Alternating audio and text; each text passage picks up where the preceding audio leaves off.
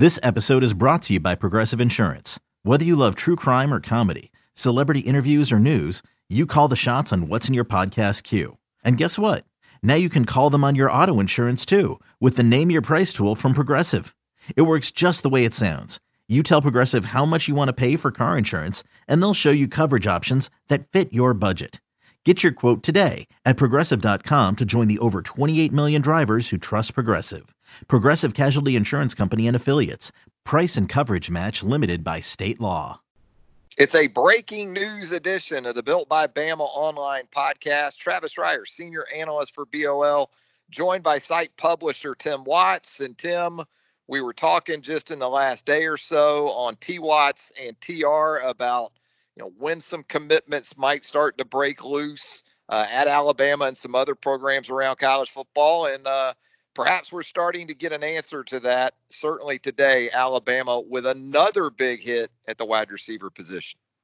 Yeah, you know, Ja'Cory Brooks choosing Alabama, I mean, that it's a big get from for so many reasons. I mean, if you just want to talk about for a fan base, you know, the Alabama fan base has been a little bit impatient, despite sort of telling them, the Alabama staff, and they're great. They are great at adjusting to stuff. They had last year's system that worked great with going through the camps and seeing those kids, and they killed the evaluations last year. The entire staff had that plan for this year, guys they wanted to see in camps. Well, with no camps, they're having to make those decisions. Obviously, the guys they will take commitments from are uh, are, are guys they're really comfortable with. But this guy, Ja'Cory Brooks, I mean, you're looking at a six foot three, one hundred eighty pound kid from South Florida. Um I, you know, right away you want to like him at that size. Right away you want to like him for the stuff he's doing against some of the best competition in the country. I mean, the guy had ninety-nine receptions and eighteen touchdowns. You know, that's more than Judy ever had in a single season, more than Ridley, and more than Cooper had in a single season. So that tells you the production he's put on uh, on the field. Alabama's been after this guy for a while. Uh, has been a top priority, you know, leading up the last six weeks or so. All the talk was Alabama. And then earlier this week, there was some Florida scuttlebutt, I think maybe building the suspense, maybe, you know, some people trying to read the tea leaves out of Gainesville that maybe uh, read them a little bit wrong. But, yeah, a huge get. I mean, you know, hats off to Charles Huff, you know, landing a big commitment, a needed commitment. And Alabama fans have been waiting for what? When is the big wide receivers coming uh, to play with Bryce Young? Well, I think we're starting to see that. I mean, you got your second guy here, six foot three, you know, one hundred ninety pounds. Him and him and Nagy Hall, both of those guys are Florida kids. They've got the look. They've got that mental toughness about them when it comes to playing football. Uh, obviously, a huge get. Yeah, you said it. Another big receiver, another big target. Haven't been as many of those in recent years at Alabama. Certainly South Florida has been very good, as you outlined, with Judy and Ridley, Amari Cooper, guys that were more in the six one, maybe pushing six two range. But this is another big athletic receiver. And you talked about production. And as we know from years of being involved in this stuff, all production isn't equal. And the numbers you threw out there with a guy who comes from a program that you'd love to continue to, to, to garner kids from in Booker T. Washington. You put up those kind of numbers in Dade County, Broward County, and that South Florida area, kind of its own state in a lot of ways when it comes to producing college football talent. That is, uh, that resonates, man, when you talk about those kind of numbers. And, um, and again, uh, not just physical talent that you're getting with guys from down there. There is a mindset. We've talked about this before, Tim. It's just different with those kids. It's it it seems like in terms of their focus and their determination and where they're trying to get to, these are these are young people that that are older in terms of how they approach things mentally. Yeah, I think a lot of them have grown up a little bit faster than what, you know, most of us are used to. And I used to cover the Miami Nike camps for years. Uh, I'd see these kids compete. You know, I don't. They weren't competing for college coaches or rankings or anything. They were just competing. And, I mean, you want to, you know, I love that term dog. You're talking about somebody that just gets after it. And those guys went hard. I mean, a lot of those uh, a lot of those non-contact drills ended with, you know, you know, ended, ended, with, ended with a lot of thuds, you know, a lot of guys hitting the ground. So you can just see that that uh, that hunger in them, you know, they, you know, that want to. And, you know, Ja'Cory, you know, this guy's a big name in South Florida. Kids look up to him. And to get that street cred there, that's a huge deal. That tells you how good of a player he is. Um, and he fits that mold. I mean, you get eighteen touchdowns against that level of competition. I mean, you're real, you know, you're really doing something. Now, we got him on a profile. I mean, I've seen a lot of questions on the roundtable, and we got him as a four eight, three forty guy. Uh, a year and a half ago. I, you know, the, here's the thing with the forty. I can't say this enough. Everybody doesn't train to run the forty when they're a freshman and a sophomore. Everybody doesn't know how to run the forty. My son alone, I saw him shave his sixty time in baseball down pretty quick over a six-week period. This kid was a four eight three at a camp, but when you watch his film, there's no doubt he's much faster than that. And also he's a track guy, where he actually practices running the two hundred meter, and he's a, you know, he's got sub twenty-two second two hundred meter times, which is moving for a guy like that. Also, this body type, this type of guy, they tend to get faster as they get bigger and stronger. If you want a prime example, look at the Jefferson kid from L S U. Yeah, that kid was running in high school. He was running in the four eight plus range. Was a one hundred eighty pound kid, six two, six three. He goes out and busts a four four three at thirty pounds heavier, maybe, uh, at L S U, twenty, thirty pounds heavier. You get bigger, you get faster, you get stronger. Everybody's not coming out of the gates looking like, you know, a mini Lou Ferrigno, like Julio Jones. You know, a lot of these guys got to get bigger, stronger, which, you know, often equal, equals faster. This kid's fast enough, I can assure you of that. Um, outside of that one, one, one track speed we see, I mean, that one forty speed, uh, we saw a lot of people are sort of harping on that, but this guy's faster than that. There's no doubt about it. He's faster than that on film. He's faster than that on the track. And I got a feeling if you gave him a week to figure out how to run the forty, he's going to be a lot faster there. And he's a lot older. sixteen months, eighteen months is a lot from going to sixteen to almost eighteen years old. There's a lot of development there. So uh, there's really no negatives here. This is a national recruit. Highly, uh, you know, highly uh, coveted by several staffs. Alabama obviously, you know, looked at him early on.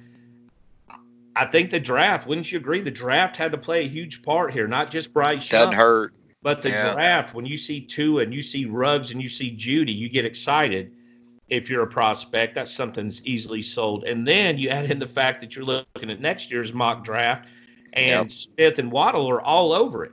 So a lot, a lot's happening right there for Alabama to sell at the wide receiver position.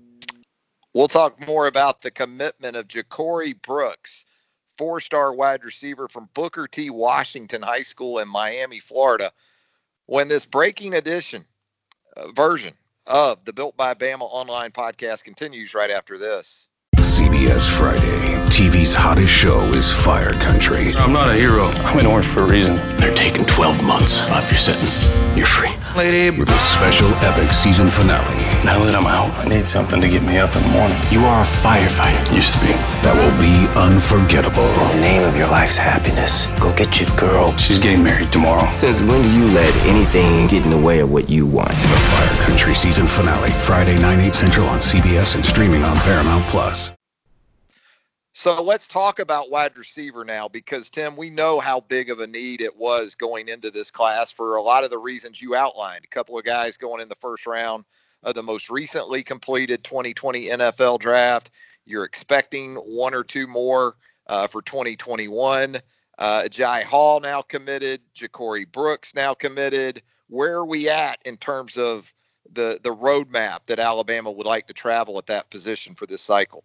Yeah, I really think if they can get the right four, they like to add those four. Obviously, Hall fits the mold they're looking for. Brooks is in that same mold. You Again, you got those six three, one ninety pound guys, big catch radius, long arms, good good ball snatchers. You know, at this stage, I say Brooks is a little more uh, a little more technically sound than Hall. Hall's a lot of upside there. There's a lot to like. But guys that snatch the ball out of the air, big hands you like to see, nice catch radius, and guys are going to go up and make plays.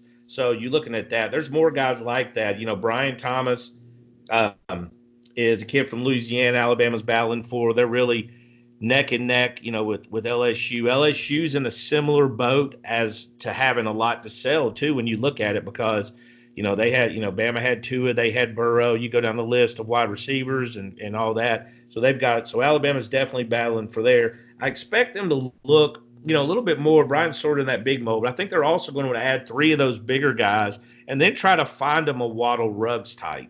Mm-hmm. So, you know, those guys, you know, of course, that's a lot easier said than done, as we know, to find those kind of guys. So I'd watch out for the speed guys here and, um, you know, look look to see a pretty complete class at that at that wide receiver position. Yeah, they like the guys, obviously, that after the catch can do a lot of it on their own, like a Ruggs, like a Judy, like Waddle that we've seen. So they're obviously going to continue to look for a, a strong mix from that standpoint. Um, Tim, I know they're uh, on the roundtable for our premium subscribers there at Bama Online dot com. And if you're not one of those, you need to do that today. We continue to run great specials for you right now at Bama Online dot com. Also, we really appreciate you subscribing to the Built by Bama Online podcast, wherever you consume podcasts. Leave us a rating and a review while you're there. We would definitely appreciate that as well. But I know there on the roundtable, you've dropped some nuggets here of late uh, about a couple of other prospects that could be right around the corner for Alabama in this upcoming class. What's sort of your expectation moving forward now following this commitment by Brooks? I, I think we'll see Alabama. I don't feel the Alabama staff is in a rush. You know, I've always felt that recruiting is a uh, it's a marathon, not a race. And I know that's a cliche, but if you don't believe it, look look last year where Alabama was in March and April, and look where they were in December uh, when signing period rolled around. You know, at this time last year, you had guys like Drew Sanders and Jase McClellan committed to Oklahoma. You know, you had guys committed to Auburn that Alabama ended up signing, and um, I think Alabama staff's going to move along here and still be selective and get guys they want. I think they've always been really thorough with their evaluations. And let's face it, right now you've got as much time as you want to watch film and to gather information. So I do think things will begin to pick up a little bit. I don't think there's a time frame. Kane Williams is a uh, safety slash linebacker from Louisiana who's set to announce, you know, by the, I think it's the fifteenth. So he'll be a guy I think Alabama's in pretty good shape with. But there's not a lot of kids with announcements set. But again, that doesn't mean they don't know where they're going. I mean, yeah, as of yesterday, Brooks hadn't set an official date on when he would announce. And then he, you know, he tweeted he was announcing um, the next day. So that sort of just came about out of the blue. And I think a lot of kids are that. These are young guys. They're impulsive.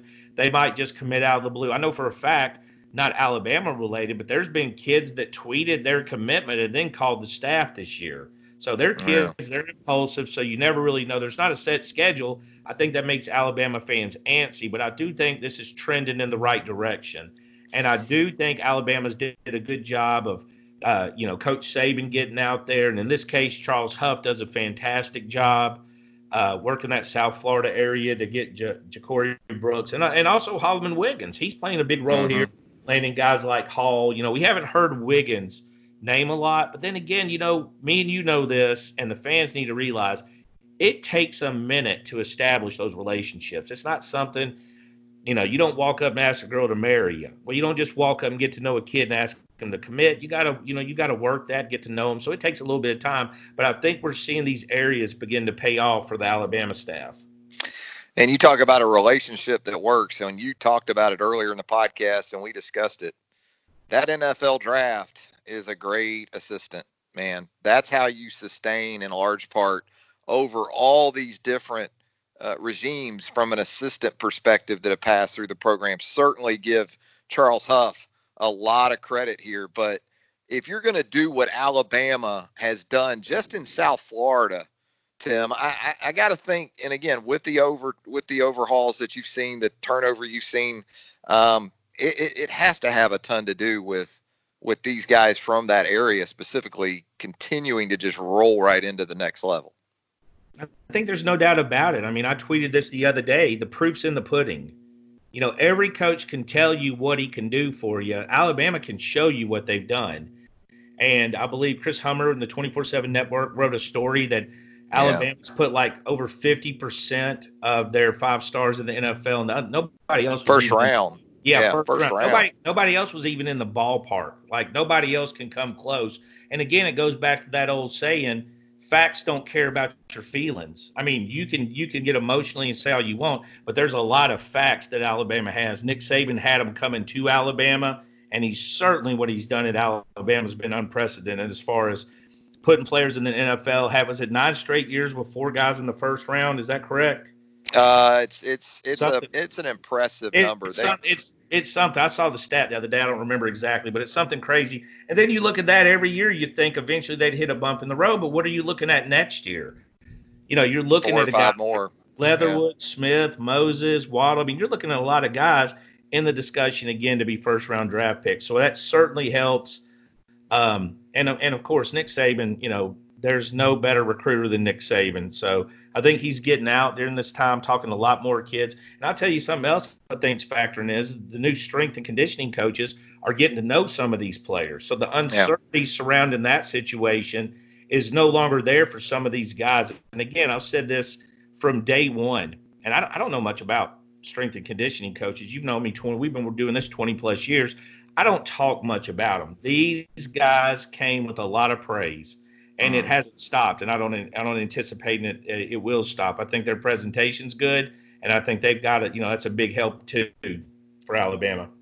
Well, I can give you another fact. If you want the very best in Alabama football, basketball, recruiting, team coverage, you can find it at Bama Online dot com. Tim, anything else before we get out of here? Big hit with Ja'Cory Brooks, the four-star wide receiver, joining no. the Alabama twenty twenty-one recruiting commitment list. Uh, I had a great time last night. There was a ton of news. I know you were around. Everybody was around. There's a lot of excitement, and you know, just covering recruiting should be fun. And we appreciate all, all you guys staying around. And again, you know, if you get a chance, drop us a drop us a review, give us a follow, uh, give us a five star rank. You want hey, you want five star reports? You know, we'll we'll report on those guys for you. Y'all give us a five star review.